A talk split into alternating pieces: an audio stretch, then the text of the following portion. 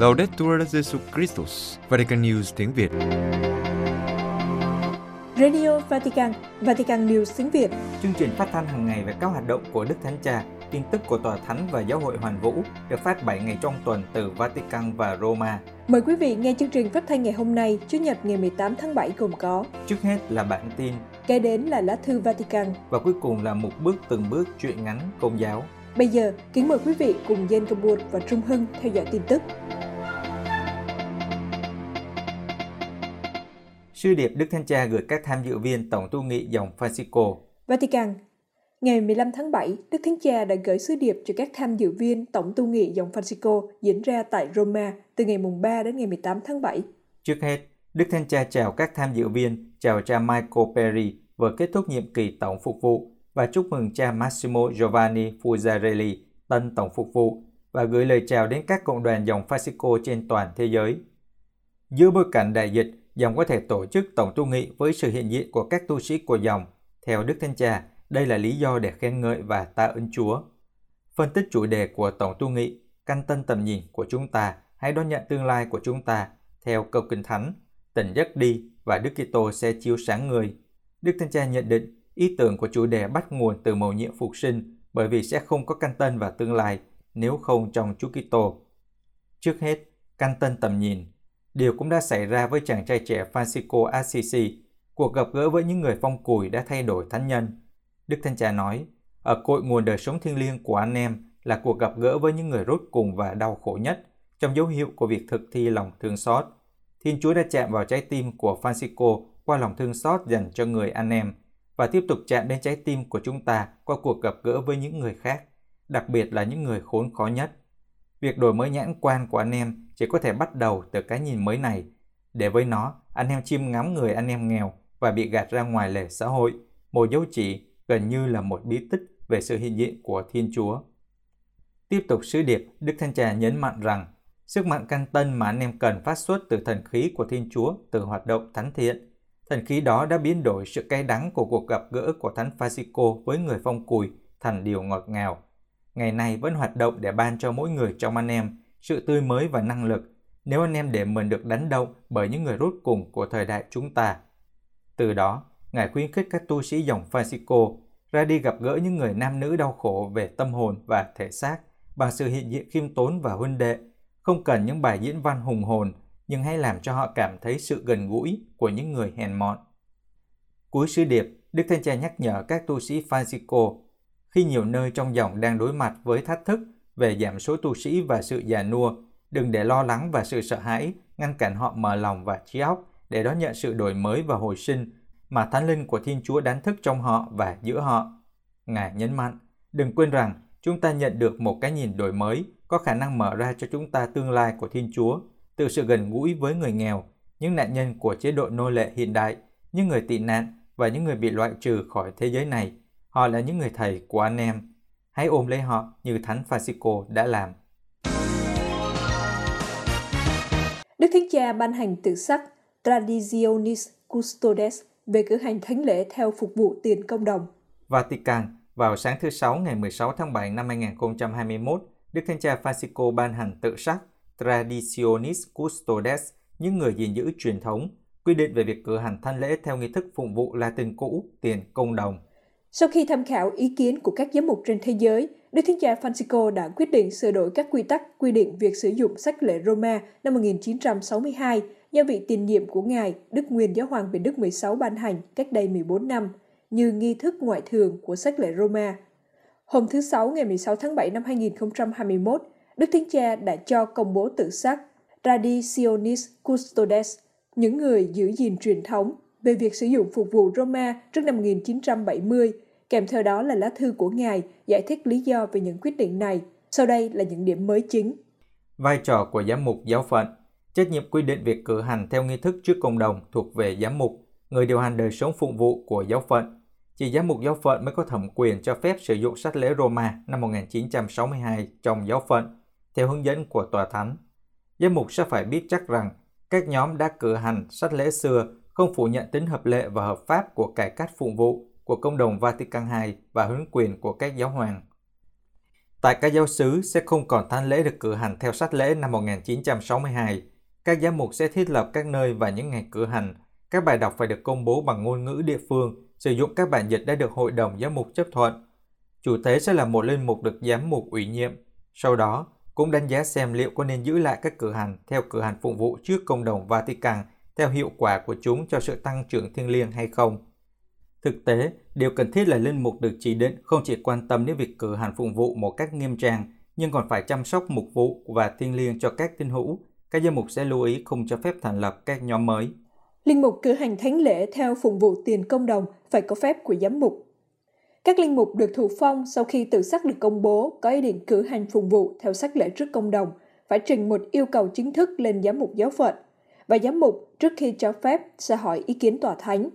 Trong khi đó, các linh mục đã cử hành thánh lễ theo nghi thức trước công đồng sẽ phải xin phép giám mục giáo phận để tiếp tục sử dụng.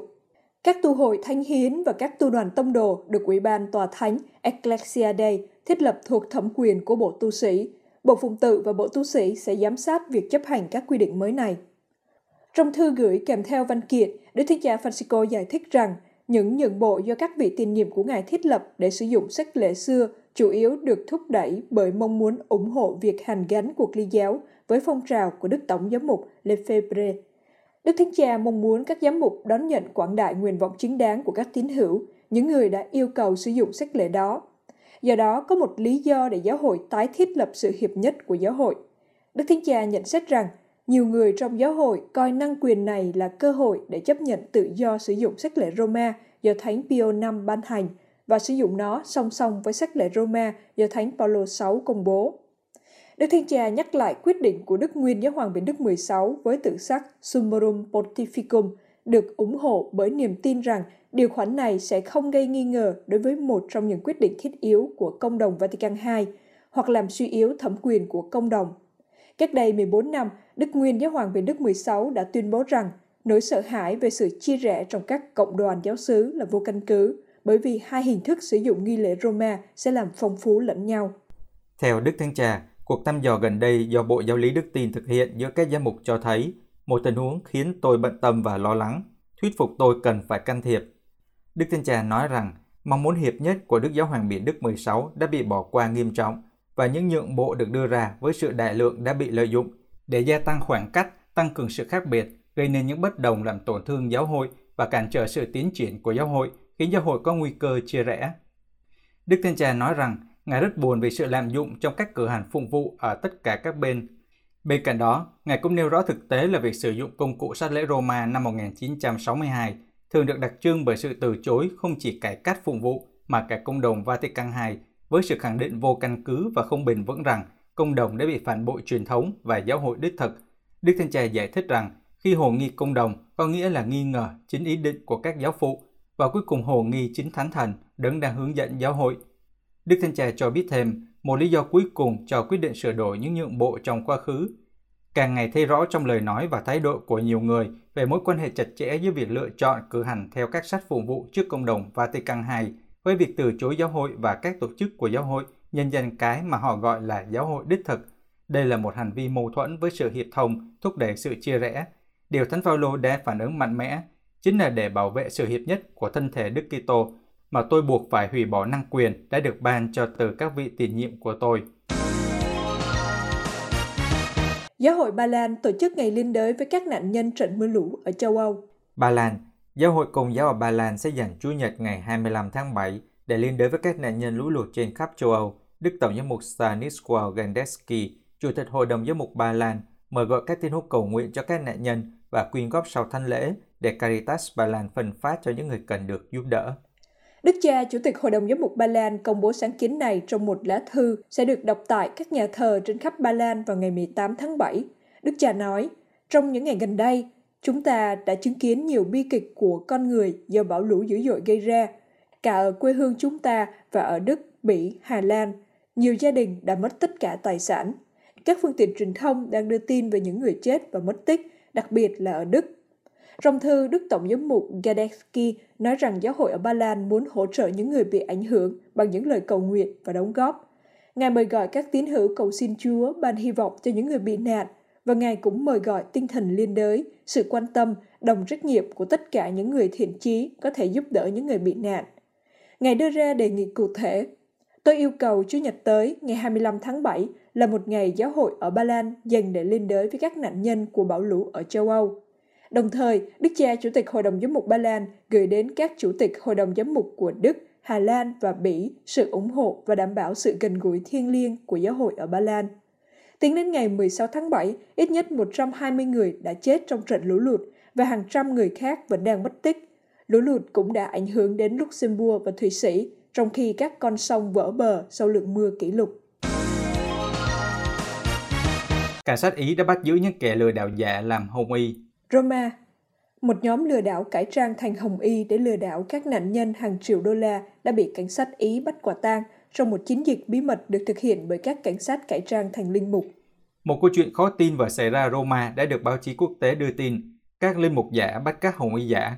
Vào ngày 8 tháng 7, du khách đến đền thờ Đức Mẹ của các thiên thần và các thánh tử đạo đã ngạc nhiên khi thấy một nhóm linh mục đang còng tay các hồng y. Các linh mục này thực tế là các sĩ quan cảnh sát Ý thực sự, triệt phá một mạng lưới những kẻ lừa đảo. Các quân cảnh của Ý đã mai phục tại đền thờ Đức Mẹ của các thiên thần và các thánh tử đạo ở trung tâm Roma sau khi nhận được khiếu nại từ hai khách sạn bị lừa đảo với số tiền 20.000 và 75.000 euro vào năm 2017. Kể từ năm 1988, một nhóm 5 kẻ lừa đảo trong độ tuổi từ 58 đến 75, giả danh là linh mục, đức ông và thậm chí là hồng y, tự giới thiệu mình là những người trung gian của Vatican, những người có thể cung cấp cho các chủ doanh nghiệp gặp khó khăn về tài chính, chủ yếu ở miền Bắc nước Ý, các khoản vay có lợi hoặc từ ngân hàng Vatican hoặc một công ty tài chính Luxembourg không tồn tại có tên Eurozone mà không yêu cầu đảm bảo tài chính cá nhân. Để đảm bảo mọi người tin rằng họ là linh mục và hồng y thực sự, họ tự xưng là Don Luca, nghĩa là cha Luca, hoặc Don Giuseppe, nghĩa là cha Giuse, và tổ chức nhiều cuộc họp gần Vatican. Theo báo cáo I Messaggero của Ý, nhóm này cũng đã thành lập một văn phòng công chứng giả trong một tòa nhà trên đường Corso Vittorio Emanuele II sử dụng một tấm bảng và một studio trông giống như thật để thuyết phục nạn nhân rằng doanh nghiệp này đã tồn tại. Nhóm này yêu cầu các doanh nghiệp một khoản thanh toán trước bằng tiền mặt, được lập hóa đơn như một khoản tạm ứng. Sau khi được các khách sạn bị lừa đảo liên hệ vào năm 2017, cảnh sát Ý đã tiến hành một cuộc điều tra kéo dài 2 năm, phát hiện ra ít nhất 20 vụ lừa đảo khác nhau trị giá gần 1,7 triệu euro. Theo trang web Cruz của Mỹ đưa tin, những trò gian lận như vậy liên quan đến giáo hội và thường được thực hiện ở quy mô nhỏ hơn, rất phổ biến ở Ý. Giáo phận Padova, miền Bắc nước Ý, gần đây đã tổ chức một khóa đào tạo cho các giáo sĩ về cách nhận biết gian lận và học hỏi các phương pháp quản lý tài chính và kinh doanh tốt. Quý vị vừa theo dõi bản tin ngày 18 tháng 7 của Vatican News tiếng Việt. Vatican News tiếng Việt Chuyên mục Lá thư Vatican hiện tượng Kitô giáo giảm sút tại Đức.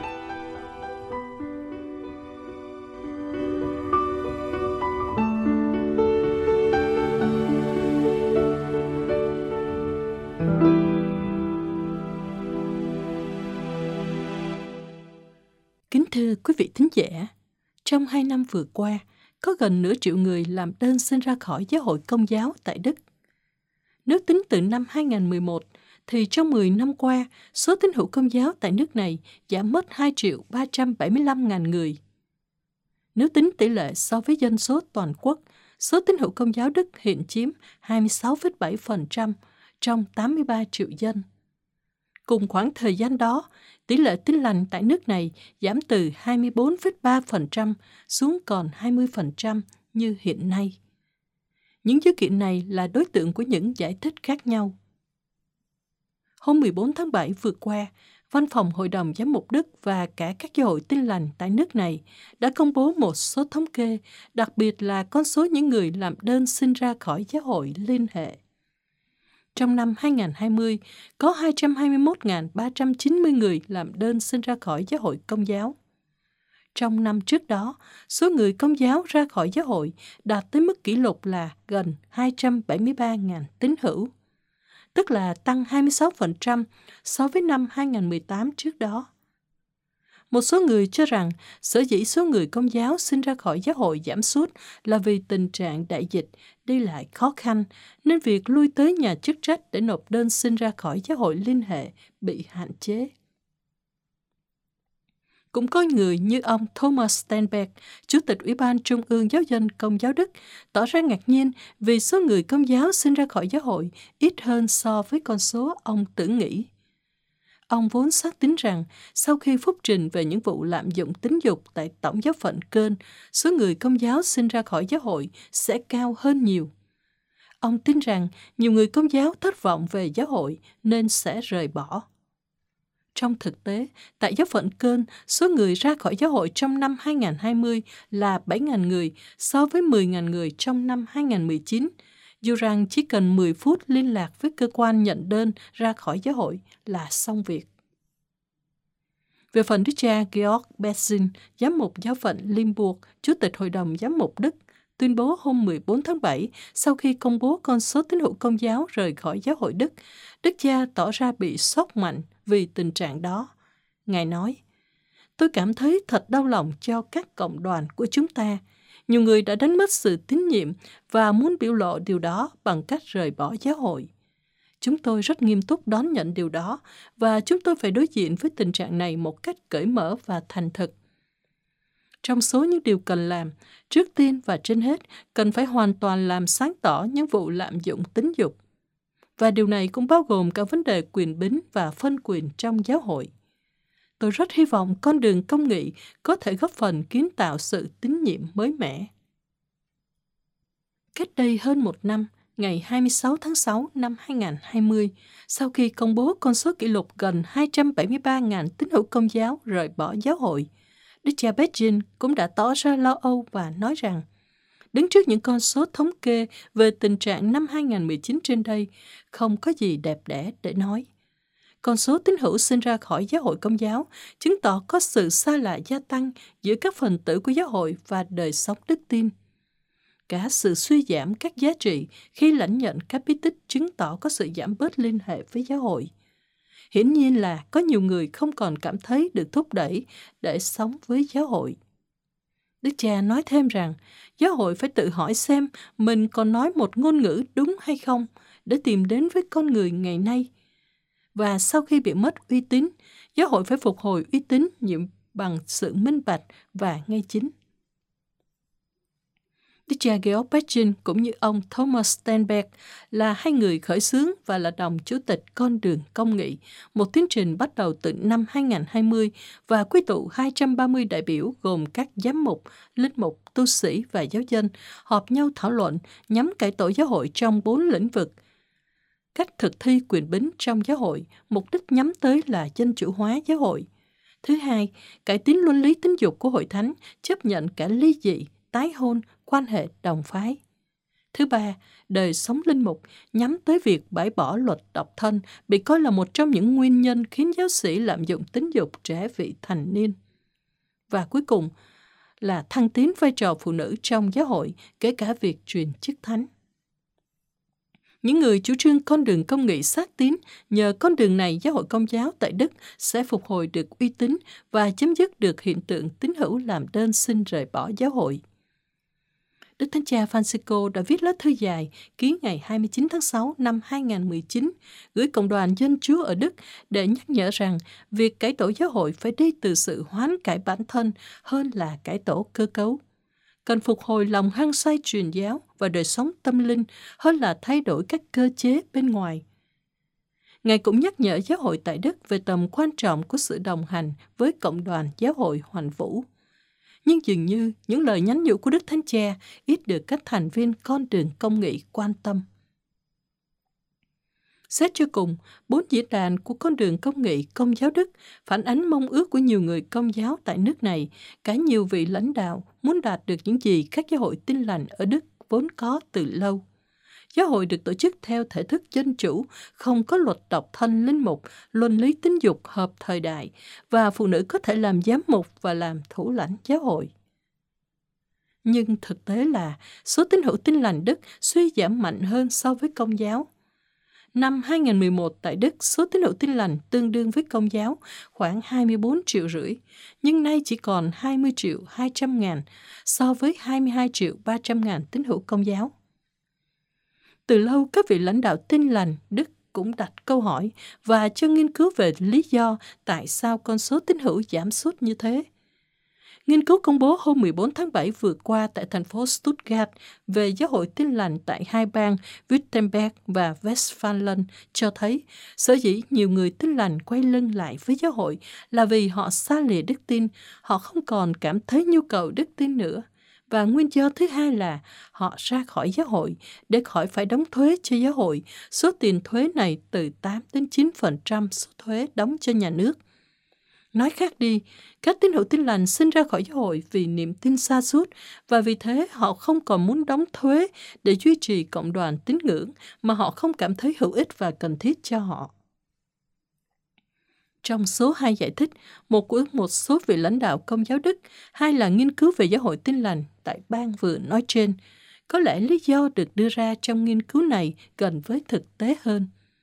Thật là ảo tưởng khi nghĩ rằng nếu noi theo đường lối của các giáo hội tin lành Đức thì công giáo sẽ tránh được tình trạng nhiều tín hữu rời bỏ giáo hội đó là cố tình không nhận thấy các giáo hội tin lành Đức ngày càng suy giảm, dù các giáo hội này có tất cả những gì mà con đường công nghị của công giáo Đức đang cố gắng đạt tới.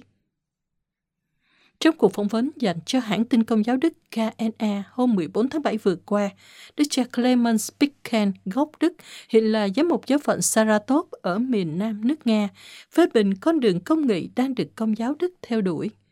Ngài nói, Tôi không tin bốn đề tài lớn của con đường công nghị có thể đưa giáo hội chúng ta ra khỏi cuộc khủng hoảng.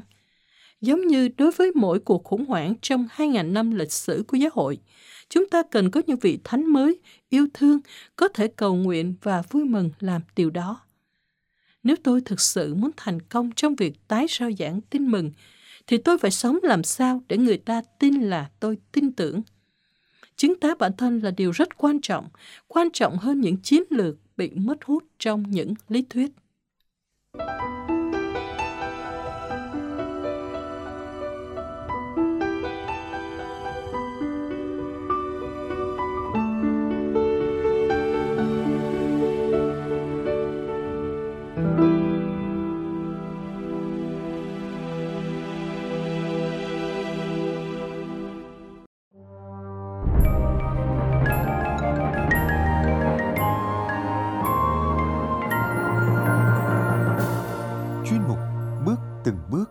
Chuyện ngắn nhà đạo của Vatican News tiếng Việt.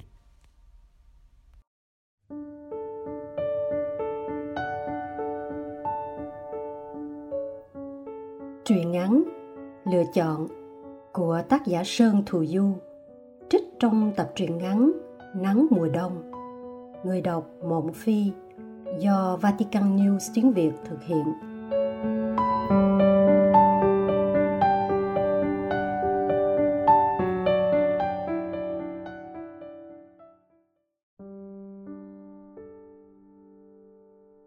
có em bé. Ừm.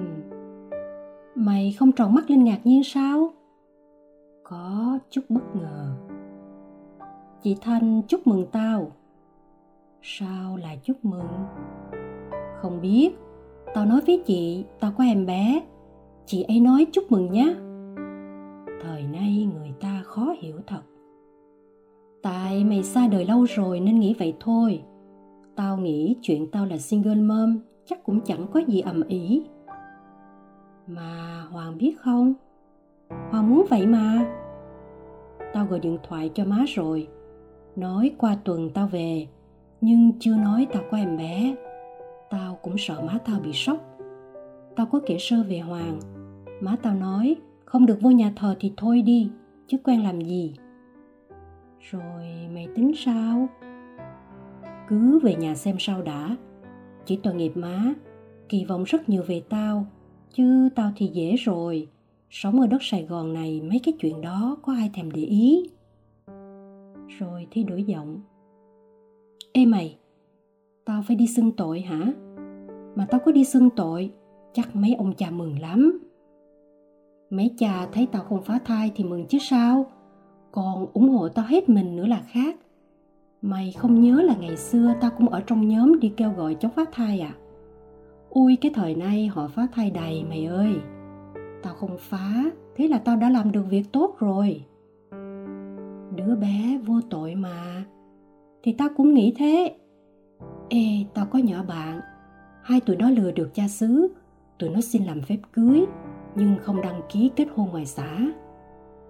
Không có giấy đăng ký kết hôn sao cha cho làm lễ cưới được? Thì chỗ quen biết, nó cứ hứa hẹn với cha, rồi đến ngày làm lễ nó nói nó quên, thế là xong. Nó lừa cha chi vậy? Thì để sau này có ly gì cũng đỡ rắc rối, không phải ra tòa chứ chi. Thích thì ở chung, không thích thì bỏ. Đơn giản. Bây giờ làm lễ cưới chủ yếu là để thỏa mãn yêu cầu của bố mẹ thôi em hay là tao cũng thử xem. Gia đình tao rất có uy tín trong xứ. Ồ, chứ mày nghĩ bí tích hôn phối làm cho có hình thức thôi hả? Ừ thì nhưng ít nhất gia đình tao cũng không bị mất mặt.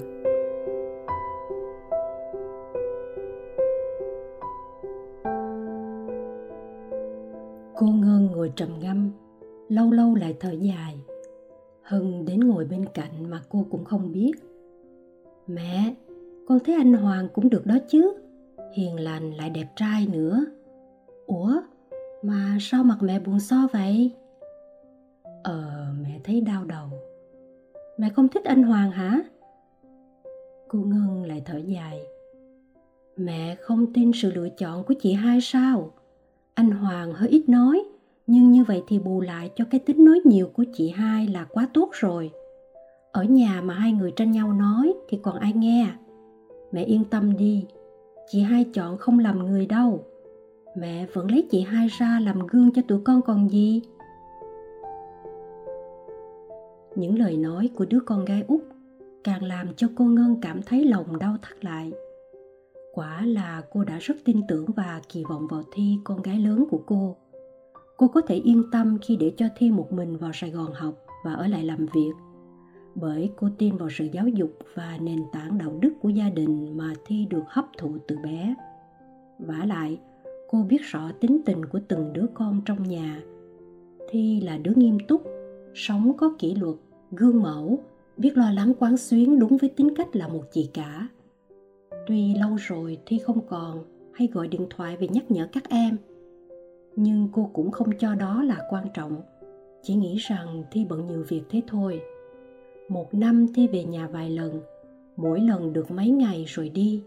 Cô cũng thấy rằng con gái mình ngày càng tự tin hơn, nói năng mạnh dạn, quyết đoán hơn. Cô cho rằng có lẽ môi trường công việc đòi hỏi thi phải thay đổi để thích ứng. Thậm chí, cô còn cảm thấy mừng vì con gái thoát được vẻ rụt rè nhà quê để có thể vươn lên bằng người ta. Nhưng tự tin đến mức thì có thể nói thẳng với cô về hoàng thì cô không còn hiểu được là làm sao. Thưa mẹ, đây là anh hoàng, bạn trai của con. Anh hoàng có vợ rồi. Vợ con anh ấy hiện đang sống với mẹ anh ấy. Anh hoàng yêu con và muốn sống với con, và con cũng yêu anh hoàng nữa. Tụi con về xin mẹ cho chúng con được đến với nhau thì nói luôn một hơi không dò ý úp mở. Ô, con nói chuyện gì lạ vậy? Con chỉ nói đúng sự thật thôi. Hoàng có gia đình rồi. Sao lại còn? Dạ thì anh ấy không yêu vợ nữa, nên không muốn sống chung với cô ấy. Hoàng giải thích thêm. Dạ khi về chung sống, con mới phát hiện con và vợ con có nhiều điểm bất đồng không thể hòa hợp. Chuyện bất đồng xảy ra trong đời sống gia đình là điều thường. Sao lại vội vàng bỏ vợ như thế? Dạ thi chen vào. Thật ra anh ấy định ly dị vợ lâu rồi. Từ hồi mới cưới, nhưng má anh ấy sùng đạo, nên không cho ly dị. Dù sao thì cũng có làm lễ cưới đàng hoàng đến lúc này thì cô ngân không còn kiên nhẫn được nữa như vậy thì đâu có gì để phải bàn hỏi tụi con quá biết chuyện của tụi con là không thể được còn gì Cô Ngân dậm đứng dậy. Thi buông một câu làm cô choáng váng. Nhưng con đã có thai với anh ấy rồi. Rồi Thi tiếp luôn. Nhưng sợ nếu không nói thì sẽ không còn có cơ hội. Thật ra, con về là định xin mẹ làm vài mâm cơm, mời những người trong nhà và hàng xóm để anh Hoàng ra mắt. Sau này người ta khỏi thắc mắc gì nghị. Mẹ cũng không phải xấu hổ vì ai. Tụi con vô Sài Gòn sống là yên chuyện. Ai hỏi, mẹ cứ nói tụi con làm việc ở Sài Gòn. Bạn bè làm ăn ở trong đó hết, nên muốn tổ chức đám cưới ở đó. Đơn giản vậy thôi.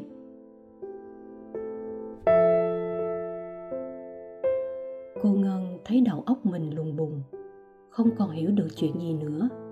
Cô không dám tin, người vừa thốt ra những lời đó lại là Thi, con gái cô. Chuyện như thế mà Thi dám cho là đơn giản sao?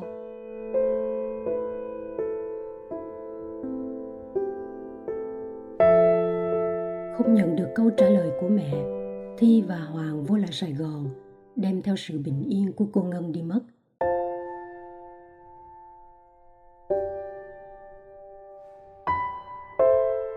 Mấy hôm nay cô như người mất hồn, chẳng còn làm được việc gì ra việc gì. Cô cáo bệnh, xin cha nghỉ dạy lớp giáo lý hôn nhân dự tòng. Tự nhiên cô không dám ra ngoài, ngay cả đến việc đến nhà thờ đi lễ, như thể mọi người trong xứ đều đã biết chuyện của con gái cô. Sống đến ngần tuổi này, trải qua bao khó khăn, vất vả, một mình nuôi dạy năm đứa con. Có những lúc cô tưởng mình ngã gục, thế nhưng cô đã vững vàng vượt qua tất cả. Ngỡ rằng cuộc sống từ đây được bình yên khi các con đã khôn lớn. Thì bây giờ cô lại phải đối diện với một bài toán quá khó do chính con gái cô đặt ra.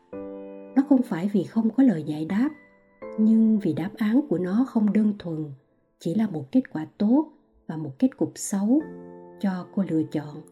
Chọn lựa bên nào cũng đưa cô đến những kết quả nghiệt ngã làm theo kế hoạch của thi, mọi chuyện sẽ đơn giản như thi nói. Cô vẫn có thể ngẩng cao đầu khi bước ra khỏi nhà. Những đứa con của cô, em thi, vẫn có thể hãnh diện khi kể về chị hai của chúng. Và cô lại có thể tự tin để tiếp tục giảng dạy trên lớp giáo lý hôn nhân dự tòng. Nhưng làm như thế, chẳng phải cô trở nên tòng phạm với con gái sao? Hơn ai hết, cô là người hiểu rất rõ chuyện con gái cô đang làm là tội lỗi là không thể chấp nhận được. Còn nếu không, cô không dám nghĩ tiếp.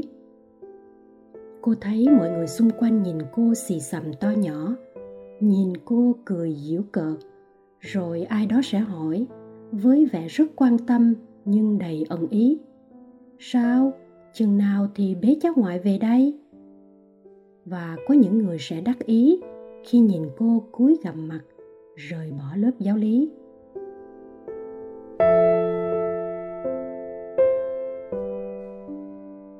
Rồi họ hàng sẽ nói gì? Cô chú bác bên nội sẽ cho rằng cô không biết dạy con, dung dưỡng con nên mới ra nông nổi, bôi nhọ danh giá dòng họ. Bất giác cô rùng mình, như con thú bị thương, sợ hãi không dám chui ra khỏi hang cô không còn dám bước ra khỏi nhà. Những lời khuyên, những bài học cho đời sống gia đình mà cô chia sẻ cho các em trên lớp giáo lý bằng chính những kinh nghiệm cô đã sống bỗng trở nên lý thuyết sáo rỗng. Các bài giáo lý cô dạy cho những người tân tòng, nào là đã tin theo chúa thì từ nay phải chọn sống theo những giá trị tin mừng rằng đôi khi ta phải dám trả giá dù là cả tính mạng, danh dự để bảo vệ sự thật công bằng, lẽ phải. Tất cả những điều đó giờ đây cô thấy sao quá xa vời, không còn chút thực tế nào cả. Bởi thực tế mà cô đang phải đối diện bây giờ là danh dự.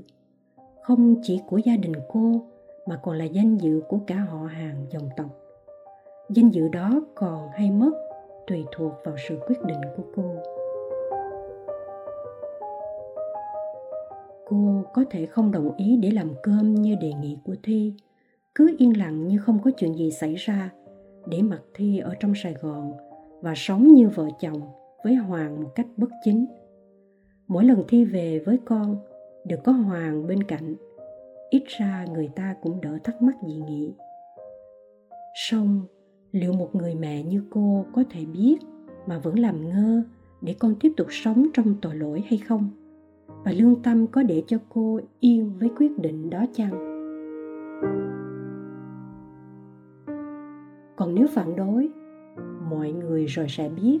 Và chuyện gì sẽ đến với gia đình cô thì cô không dám nghĩ tiếp. Ôi, danh dự với lương tâm. Những thứ vô hình và quá mong manh, song có khi lại quý hơn cả mạng sống. Nhưng dường như người ta chỉ nhận ra điều đó khi đã đánh mất nó. Thật buồn cười khi người ta cố gắng nghĩ ra mọi cách, tốn hết công sức, tiêu tốn mọi tiền của để cố cứu lấy danh dự.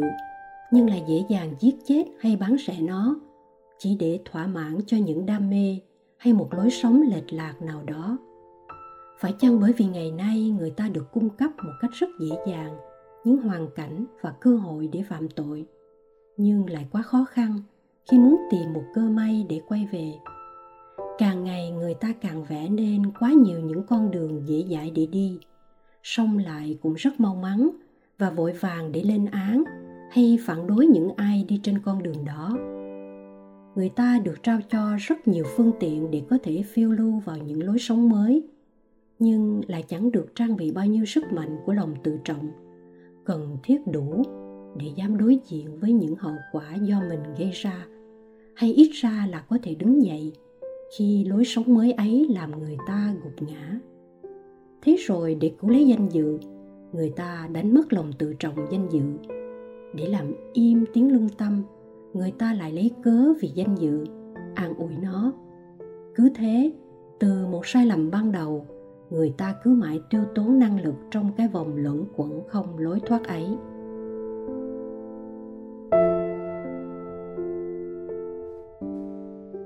Bất ngờ, cô ngân lao vội đến bên điện thoại, gọi xe, đặt vé vô sài gòn. Sợ rằng chần chừ một giây là cô sẽ thay đổi quyết định. Cô lẩm bẩm như kẻ mộng du. Nếu cần phải cách ly, mình sẽ đưa con về nhà, rồi muốn ra sao thì ra. Cô gần như ngã ngồi xuống ghế. Cuộc điện thoại là cố gắng cuối cùng làm cô kiệt sức.